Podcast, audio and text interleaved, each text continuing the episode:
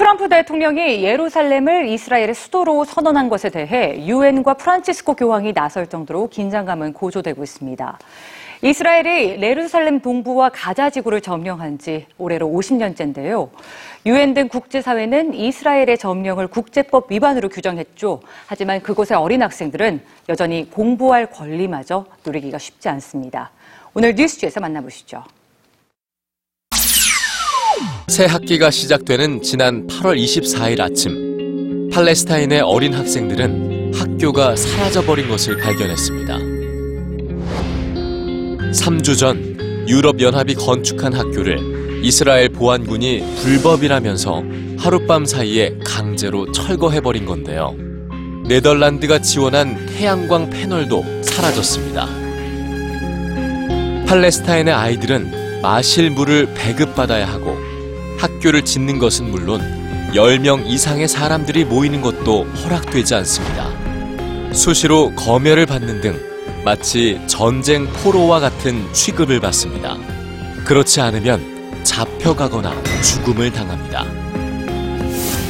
지난 3월 밖에서 장난감을 찾던 8살짜리 팔레스타인 소년이 이스라엘 군인 15명에 의해 강제 연행되는 충격적인 영상이 공개됐습니다. 돌을 던졌다는 혐의였는데요. 이스라엘은 2015년 돌을 던지는 행위에 중범죄를 적용해 최대 20년까지 징역을 선고할 수 있도록 형법까지 개정했죠. 팔레스타인 당국에 따르면 돌을 던졌다는 죄목으로 2000년부터 지금까지 이스라엘이 수감한 팔레스타인 소년 소녀는 12,000명이 넘습니다. 하굣길에 잡혀가는 경우도 많습니다.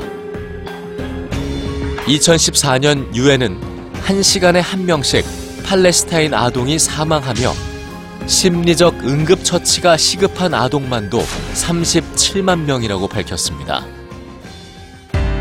국제사면위원회의 살릴 셰티 사무총장은 팔레스타인의 가장 큰 비극은 팔레스타인 주민들이 일상적으로 겪고 있는 충격적인 수준의 억압과 치욕에 전 세계가 익숙해졌다는 것이라며 국제사회의 관심과 행동을 촉구합니다.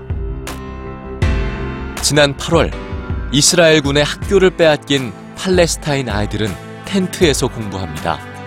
아이들은 끊임없이 우리는 왜 텐트에서 공부해야 해요 라며 질문을 합니다. 아이들이 공부를 하기 위해서는 칠판과 책상, 물, 화장실이 필요하지만 학교라 불리는 이곳에는 의자만 있을 뿐 물도 화장실도 없습니다.